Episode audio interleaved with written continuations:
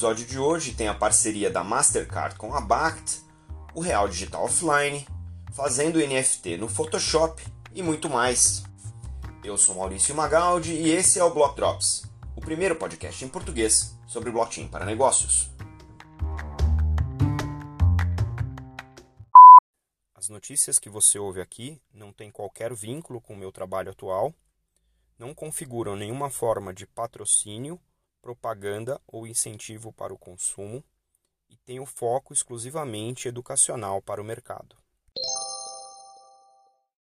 No evento Money 2020, a Mastercard e a BACT anunciaram uma parceria com vários aspectos para facilitar a vida de comerciantes, bancos e fintechs nos Estados Unidos, para começar a adotar uma série de serviços e soluções em cripto Consumidores, por sua vez, vão poder ter uma experiência mais expandida de acesso a esse tipo de ecossistema de ativos digitais. A BACT vai estender esse ecossistema que a Mastercard está construindo em cripto, né, permitindo o que eles chamaram de Crypto as a Service, né, ou cripto como serviço, que oferece acesso rápido às capacidades associadas às criptomoedas através da estrutura da rede da Mastercard, a carteira de ativos digitais da BACT, os parceiros da Mastercard vão, vão, vão conseguir oferecer soluções de criptomoeda para os seus clientes, o que inclui a habilidade de clientes de comprar, vender e armazenar é, esses ativos digitais através das carteiras é, de custódia da plataforma da BACT e também é, os cartões co-branded né, de débito e crédito usando cripto. A Mastercard também vai integrar essas funcionalidades nas soluções de fidelidade, né, os, pro, os programas de pontos, permitindo que os parceiros ofereçam as criptos como recompensa e também é, criar essa intercambiabilidade entre os pontos né, dos programas e outros ativos digitais, ou seja, você vai poder trocar os pontos da sua fidelidade por ativos digitais diversos. O que significa que os consumidores vão poder ganhar e gastar todas essas é, recompensas é, em cripto ao invés de pontos tradicionais ou em trocas, né? E converter dentro dessa dinâmica é, todos os seus saldos em cripto ah, para pagar pelas compras. Então vai, vai ser uma via de mão dupla entre pontos e cripto. É, a Mastercard não é estranha nesse mercado, a gente vem falando de Mastercard e do seu principal concorrente, a Visa, aqui no podcast já tem um tempo, e isso vem reforçando a nossa tese de que o padrão de experiência do usuário para a adoção massiva de blockchain e cripto na economia tradicional ou na economia real vai passar por uma grande transformação nessa questão do UX, da User Experience, e fazendo isso de maneira é, intuitiva, né, que seja próxima daquilo que os usuários mais tradicionais estão acostumados, a adoção dessa infraestrutura de blockchain né, com ativos digitais passa a ser muito mais é, condutiva a esse uso e por si só isso vai alastrando de maneira mais fácil, mais simples, sem você ter que ter grandes engenharias para conseguir utilizar né, é, o seu saldo de, de, ativos digitais e também é, poder é, se beneficiar né, dos upsides né, que esses ativos digitais podem trazer também. Essa é uma parceria interessante, a BACT é uma empresa listada, a Microsoft é uma empresa listada e a gente está vendo aí que os reguladores estão começando a criar é, mecanismos para que as empresas é, tradicionais também participem nessa nova economia digital que a gente chama aqui de Web 3.0. Assim como discutido no bate-papo que a gente fez aqui no Block Talks com o Fábio Araújo, o Banco Central anunciou que vai fazer uma chamada nas próximas semanas para inscrição de projetos candidatos a participar dos testes para o Real Digital. O objetivo desse esforço é, obviamente, identificar soluções que possam uh, criar e atender as demandas do Real Digital.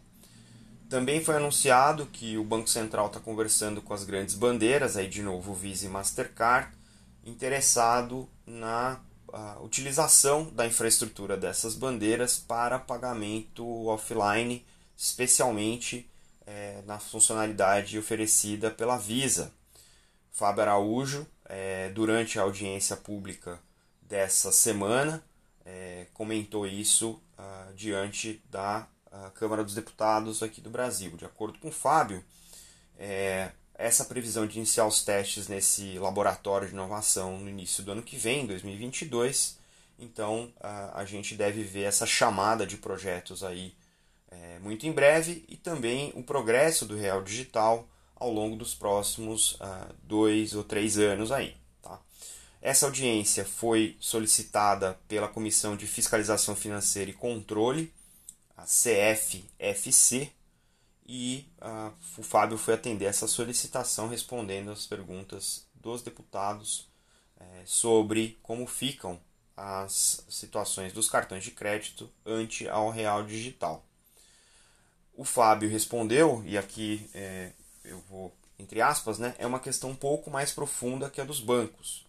Temos conversado com Visa e Mastercard e vê nelas uma intenção de entrar nesse mercado de moedas digitais é, CBDCs e prover serviços de pagamento para usar as plataformas que têm, adotar essas novas tecnologias e continuar oferecendo serviços para os países. Fecha aspas.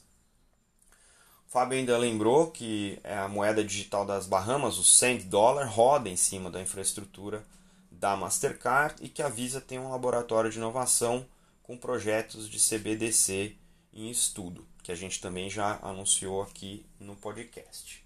Ainda de acordo com o Fábio, não existe uma maturidade nessas soluções offline, né? mas, é, mas existem soluções online, entretanto, é, os especialistas apontam que o real digital só vai ser inclusivo se permitir operações em locais e aparelhos sem internet. É a nossa grande dificuldade aqui no Brasil é essa esse gap, né? Essa, essas, essas esses contrastes socioeconômicos que a gente vai ter que cobrir numa solução dessa, a gente também tem que prever.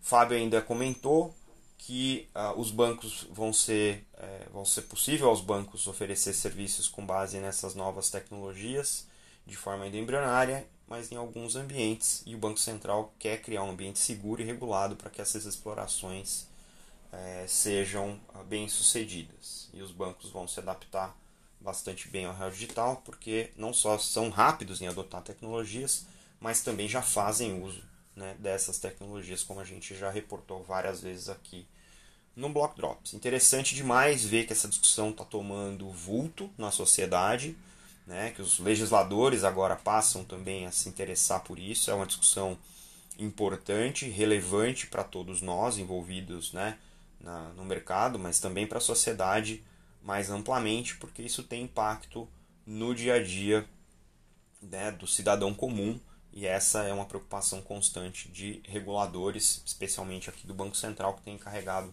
essa preocupação no dia a dia do desenvolvimento dessas discussões sobre o real digital.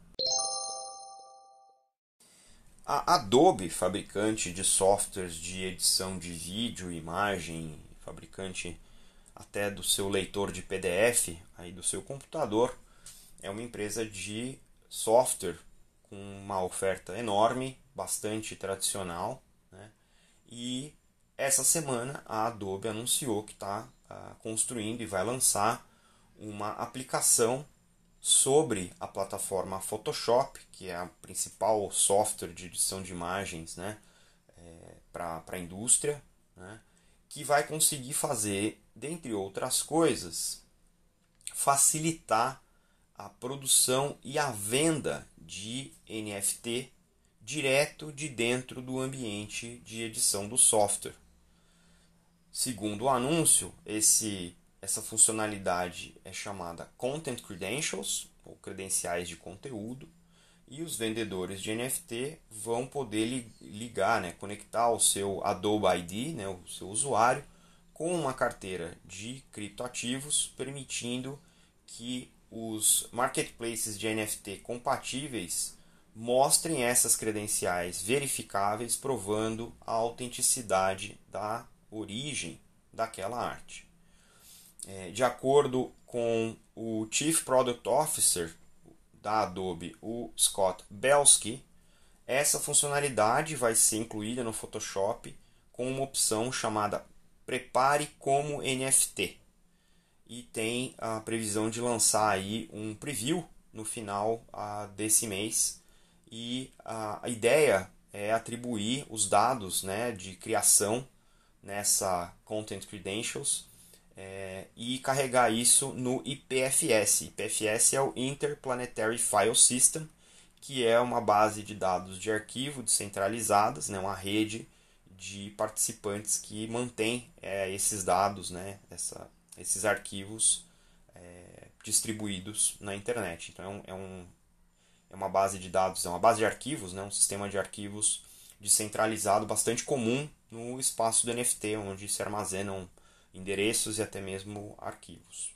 Né?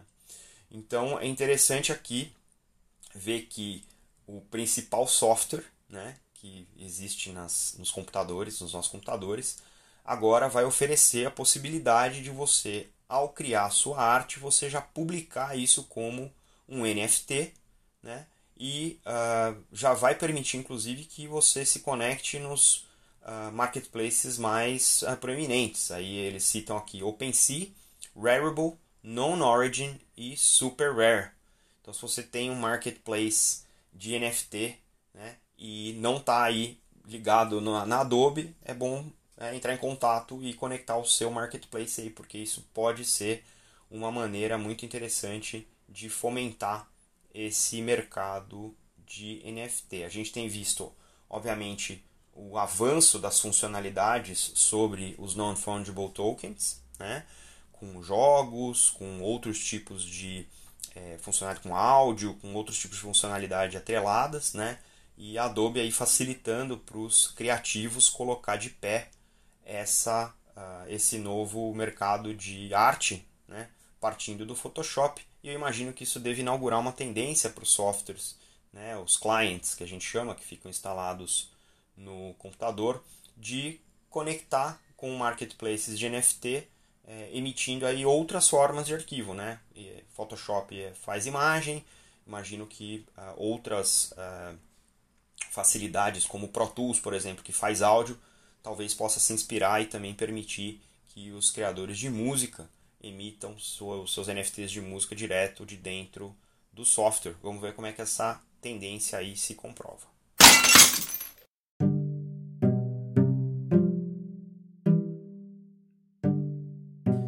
como a semana foi cheia de notícias, aqui vai mais para vocês. A Valve, que anunciou né, que o Steam não vai permitir jogos que tenham Web 3.0, né, NFTs e cripto embutido, está sendo questionado por várias empresas de jogos. Olha aí a discussão aberta em cima disso. Ainda no espaço dos NFTs, a Binance anunciou uma plataforma de lançamento de NFTs para jogos. O jogo de carta em NFT Parallel captou 500 milhões da, do fundo Paradigm. O The Economist, né, a, a, o jornal The Economist lançou uma série de NFTs com a, ah, capas famosas. É, o Hot Wheels dos carrinhos lançou uma coleção de NFT. O Timbaland, que é um dos uh, músicos mais é, proeminentes aí da cena pop, lançou NFT de música que permite que você compre NFT e faça o remix daquilo. É, a, a CryptoSlate lançou um relatório anunciando que metade das carteiras de cripto estão conectadas com jogos, ou seja, a gente está vendo o reforço dessa tendência aqui. Um anúncio curioso da semana foi a mudança de nome da holding do Facebook, que agora se chama Meta. E isso tem muito a ver com o metaverso, então a gente também vai acompanhar como é que essa discussão avança. A 99 anunciou o cashback em Bitcoin aqui no Brasil. A Leak, tokenizadora, anunciou a venda de tokens que são ah, lastreados em aluguel da Porsche. O mercado Bitcoin anunciou uma troca de ações é, utilizando criptomoeda. Comprou aí a curadoria da Fingerprint, uma, uma parcela da uma fatia na Fingerprint com cripto. a Edera anunciou que está participando de um projeto oferecendo infraestrutura para fazer o streaming de cannabis. É isso aí, streaming de cannabis através da plataforma da Redera. É, e em notícias mais regulatórias, o FDIC, que é o regulador de depósitos né, dos bancos americanos, é, anunciou que está explorando um framework regulatório para permitir cripto, né, depósito de cripto nos bancos. A força-tarefa de ação financeira baseada na França está começando a discutir quais são os principais padrões de DeFi para evitar fraudes, evitar é, escândalos como o do Cream recentemente. E a Dubai anunciou que está trabalhando em novas regulações para tokens de investimento.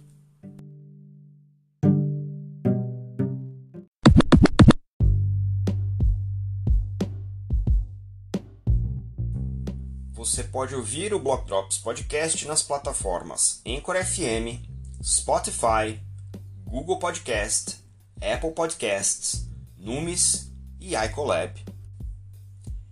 Entre em contato conosco através do Instagram, Block Drops Podcast, no Twitter, Block Drops Pod e por e-mail, blockdropspodcast.gmail.com.